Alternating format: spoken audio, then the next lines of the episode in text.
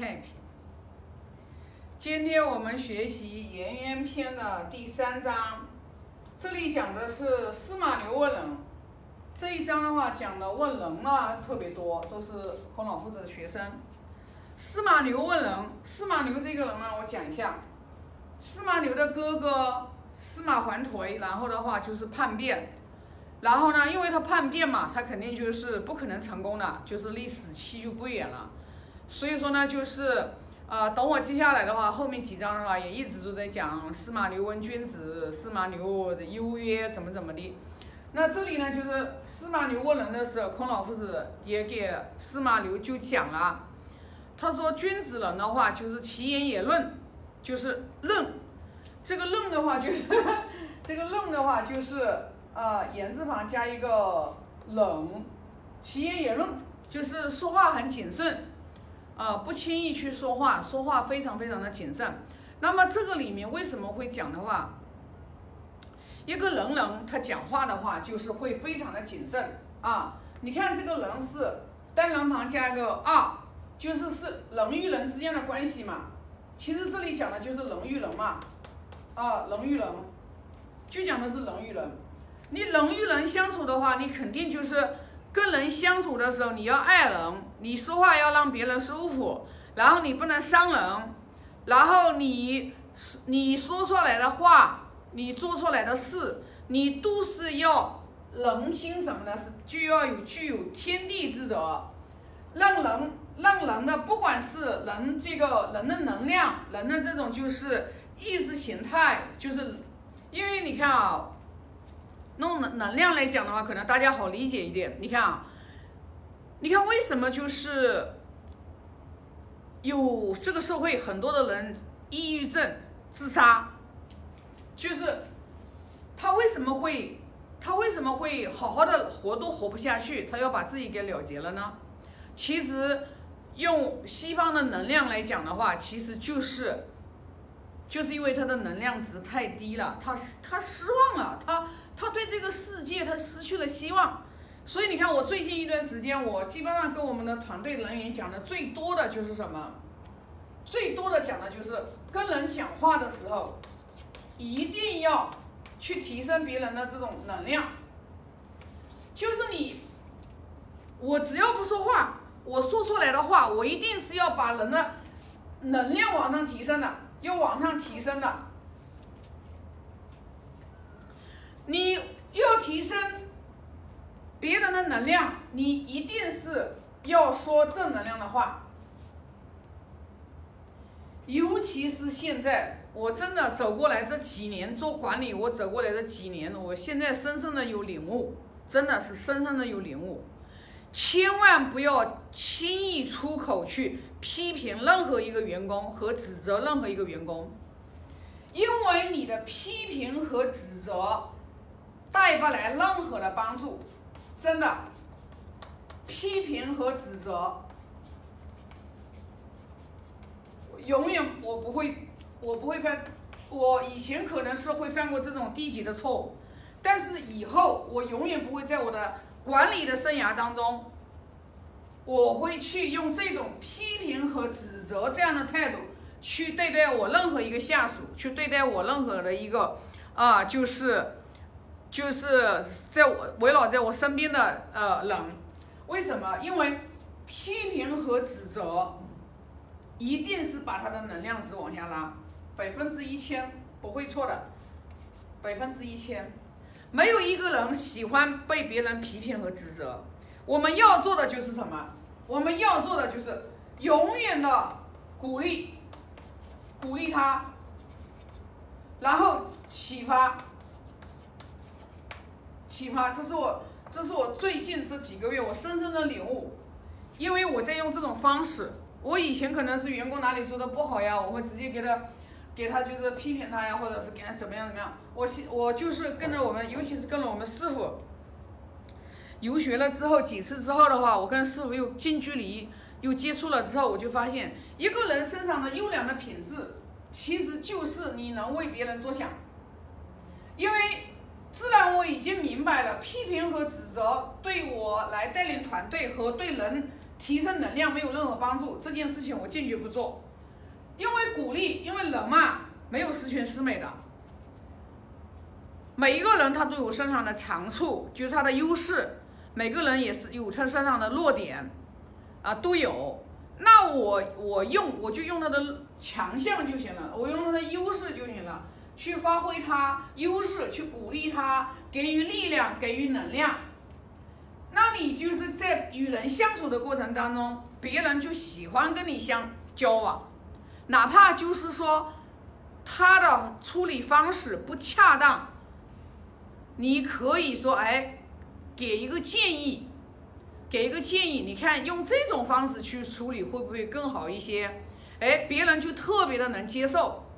那你就想想看，你其实，在你在不断的与人相处的过程当中，其实你带领你的团队的时候，你也充当了一个教练的一个角色，你充当了一个教练的一个角色。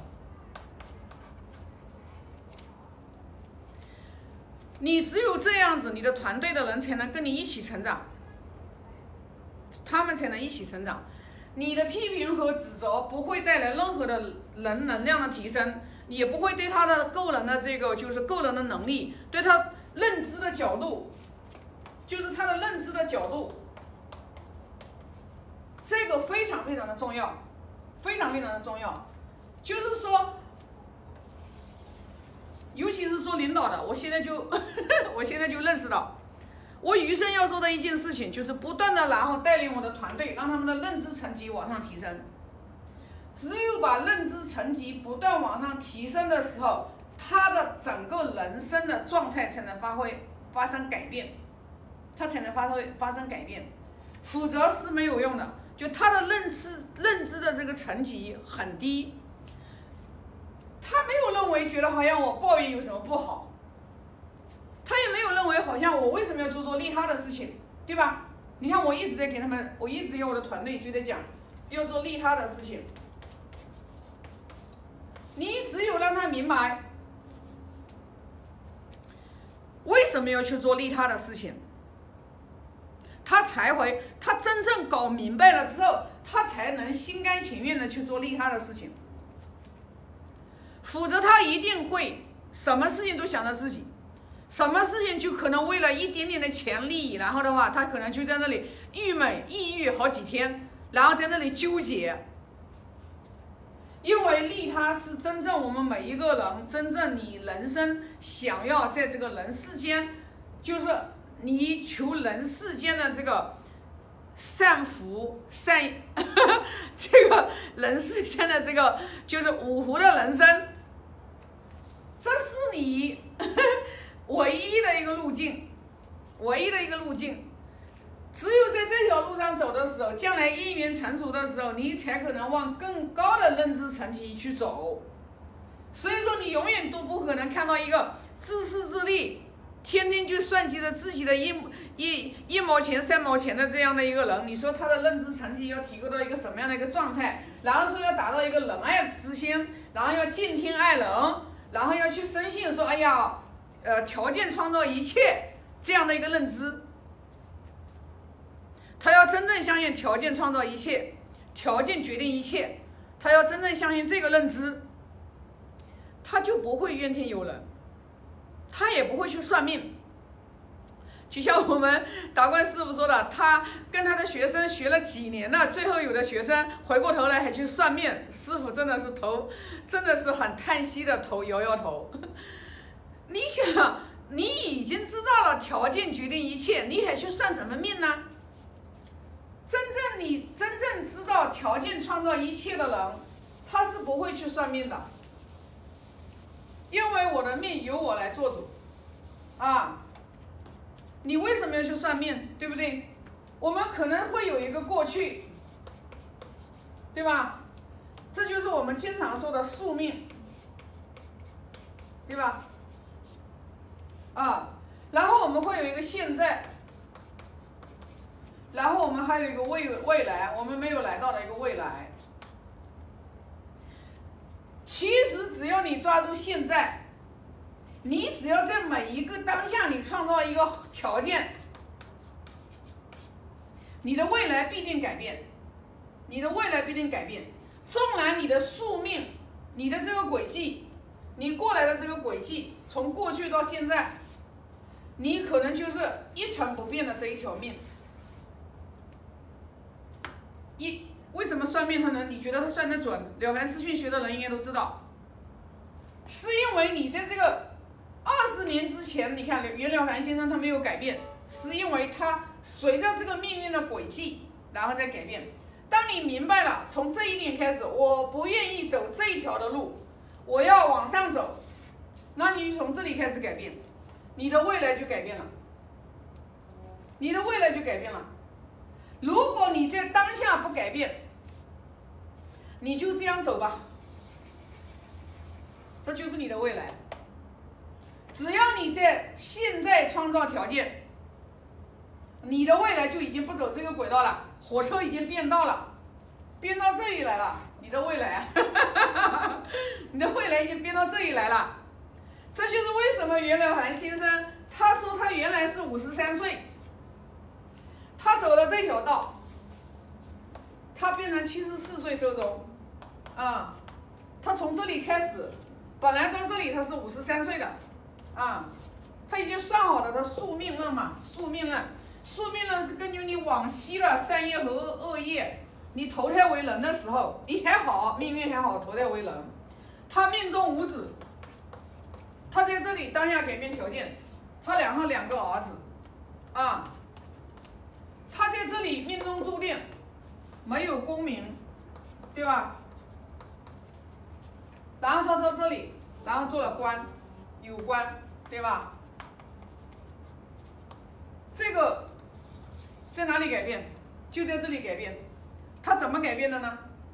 对吧？先忏悔过自己，改过自法，然后开始积善之方有十条，然后修谦德，先立命。